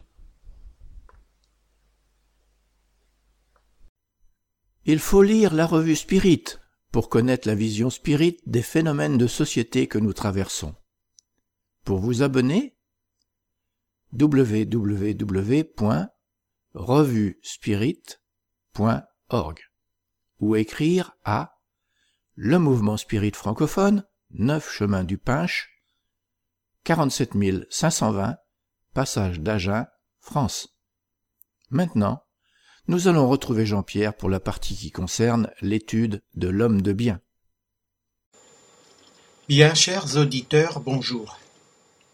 Après avoir parlé lors de la précédente émission de la connaissance de soi-même, nous continuerons aujourd'hui en définissant ce qu'est un homme de bien. La perfection morale, l'homme de bien. Selon les enseignements de la doctrine spirite, l'esprit prouve son élévation lorsque tous les actes de sa vie corporelle sont la pratique de la loi de Dieu, et lorsqu'il comprend par anticipation la vie spirituelle. L'esprit incarné, qui réunit ces conditions morales, est le prototype de l'homme de bien. On peut dire que le véritable homme de bien est celui qui pratique la loi de justice, d'amour et de charité dans sa plus grande pureté. S'il interroge sa conscience sur ses propres actes, il se demande s'il n'a point violé cette loi, s'il n'a point fait de mal, s'il a fait tout le bien qu'il a pu, s'il a négligé volontairement une occasion d'être utile. Si nul n'a à se plaindre de lui. Enfin, s'il a fait à autrui tout ce qui lui voulut qu'on fit pour lui. Il a foi en Dieu, en sa bonté, en sa justice et en sa sagesse. Il sait que rien n'arrive sans sa permission, et il se soumet en toutes choses à sa volonté. Il a foi en l'avenir, c'est pourquoi il place les biens spirituels au-dessus des biens temporels. Il sait que toutes les vicissitudes de la vie, toutes les douleurs, toutes les déceptions sont des épreuves ou des expiations, et les accepte sans murmure. L'homme pénétré du sentiment de charité d'amour du prochain fait le bien pour le bien, sans espoir de retour, rend le bien pour le mal, prend la défense du faible contre le fort, et sacrifie toujours son intérêt à la justice. Il trouve sa satisfaction dans les bienfaits qu'il répand, dans les services qu'il rend, dans les heureux qu'il fait, dans les larmes qu'il tarit, dans les consolations qu'il donne aux affligés. Son premier mouvement est de penser aux autres avant de penser à lui, de chercher l'intérêt des autres avant le sien propre, L'égoïste, au contraire, calcule les profits et les pertes de toute action généreuse. Il est bon, humain et bienveillant pour tout le monde, sans exception de race ni de croyance, parce qu'il voit des frères dans tous les hommes. Il respecte en autrui toutes les convictions sincères et ne jette point l'anathème à ceux qui ne pensent pas comme lui en toutes circonstances. La charité son guide. Il se dit que celui qui porte préjudice à autrui par des paroles malveillantes, qui froisse la susceptibilité de quelqu'un par son orgueil et son dédain, qui ne recule pas à l'idée de causer une peine, une contrariété, même légère, quand il peut l'éviter, manque au devoir de l'amour du prochain et ne mérite pas la clémence du Seigneur. Il n'a ni haine, ni rancune, ni désir de vengeance. À l'exemple de Jésus, il pardonne et oublie les offenses et ne se souvient que des bienfaits, car il sait qu'il lui sera pardonné comme il aura pardonné lui-même. Il est indulgent pour les faiblesses d'autrui, parce qu'il sait qu'il a lui-même besoin d'indulgence, et se rappelle cette parole du Christ, que celui qui est sans péché lui jette la première pierre. Il ne se complaît point à rechercher les défauts d'autrui, ni à les mettre en évidence. Si la nécessité l'y oblige, il cherche toujours le bien qui peut atténuer le mal. Il étudie ses propres imperfections et travaille sans cesse à les combattre. Tous ses efforts tendent à pouvoir se dire le lendemain qu'il y a en lui quelque chose de mieux que la veille. Il ne cherche à faire valoir ni son esprit, ni ses talents aux dépens d'autrui.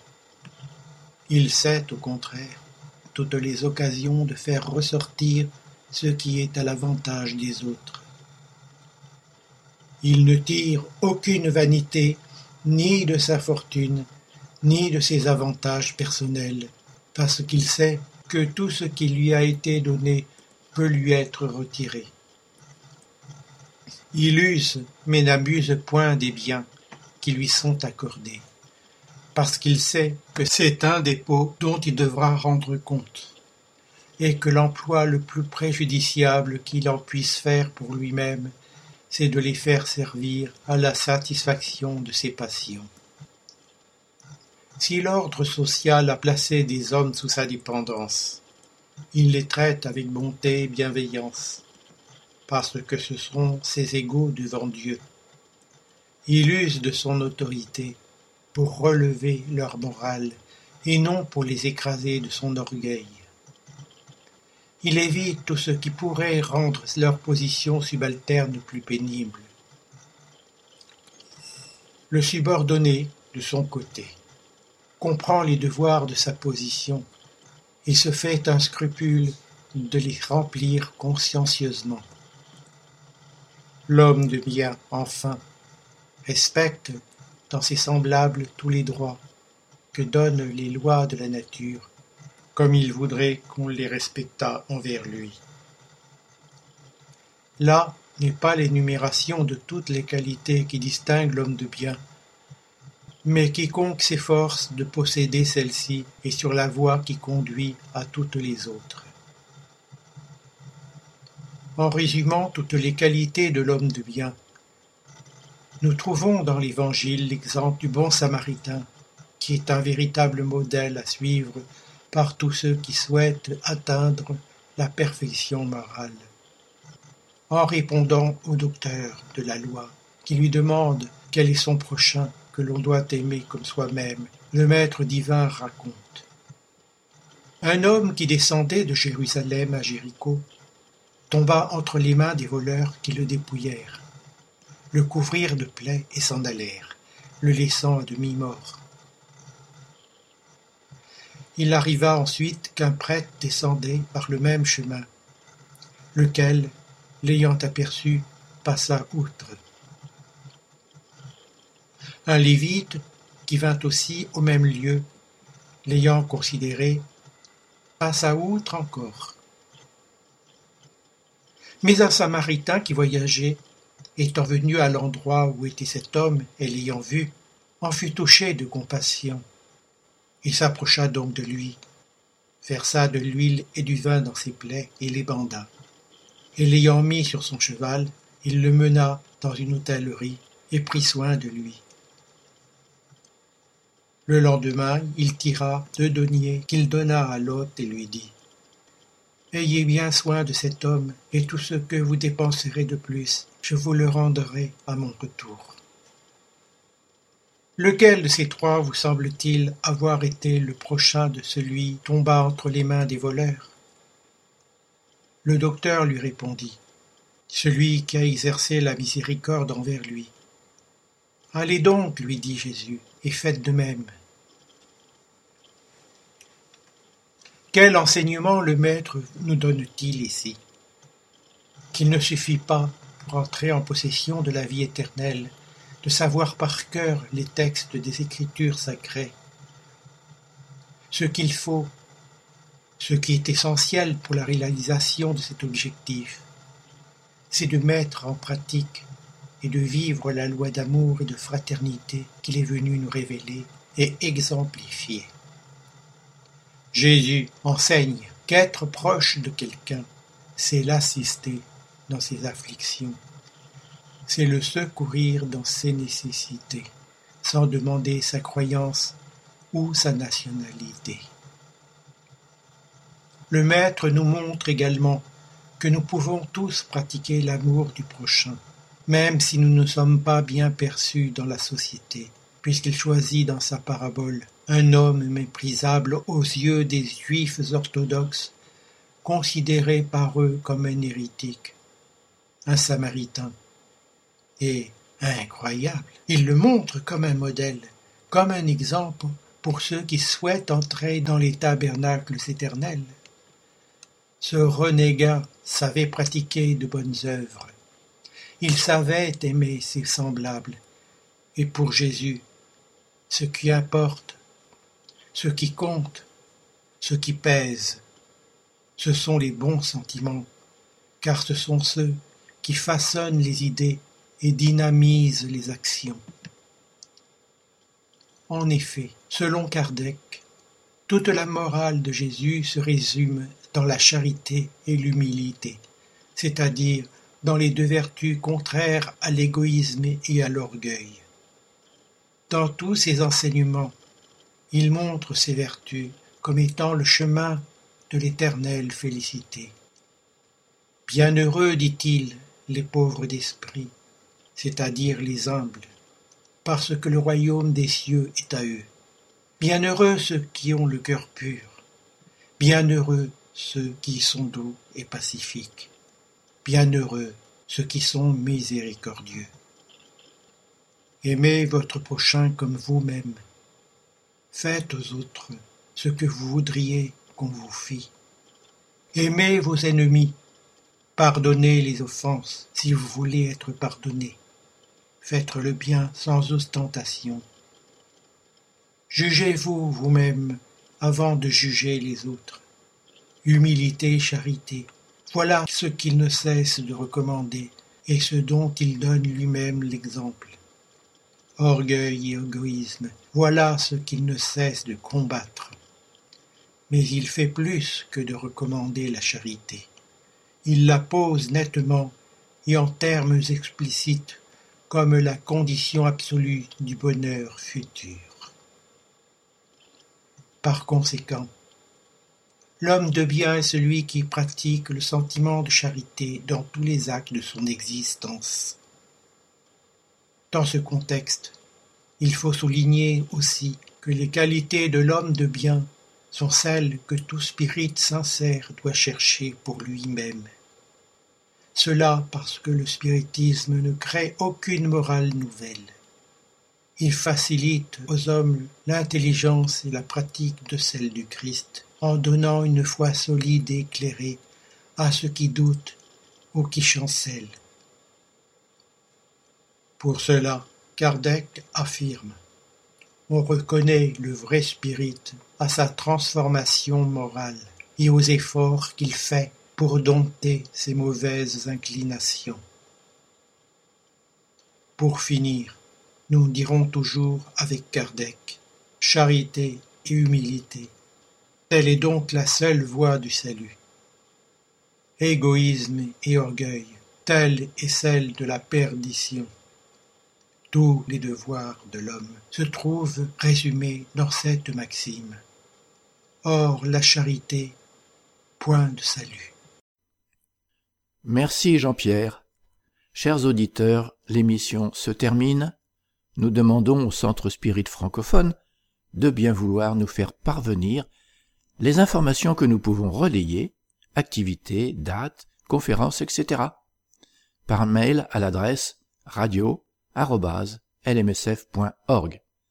C'est avec plaisir que nous en informerons les auditeurs vous pouvez aussi aller sur les différents sites du mouvement Spirit francophone et y trouver des informations et renseignements grâce aux liens qui existent sur le site www.lmsf.org. Chers auditeurs, nous sommes heureux d'avoir passé quelques instants ensemble. Nos émissions sont actualisées le 1er et le 15 de chaque mois, donc la prochaine émission vous sera proposée le 15 février. Et en attendant, nous vous disons à bientôt sur Radio Kardec.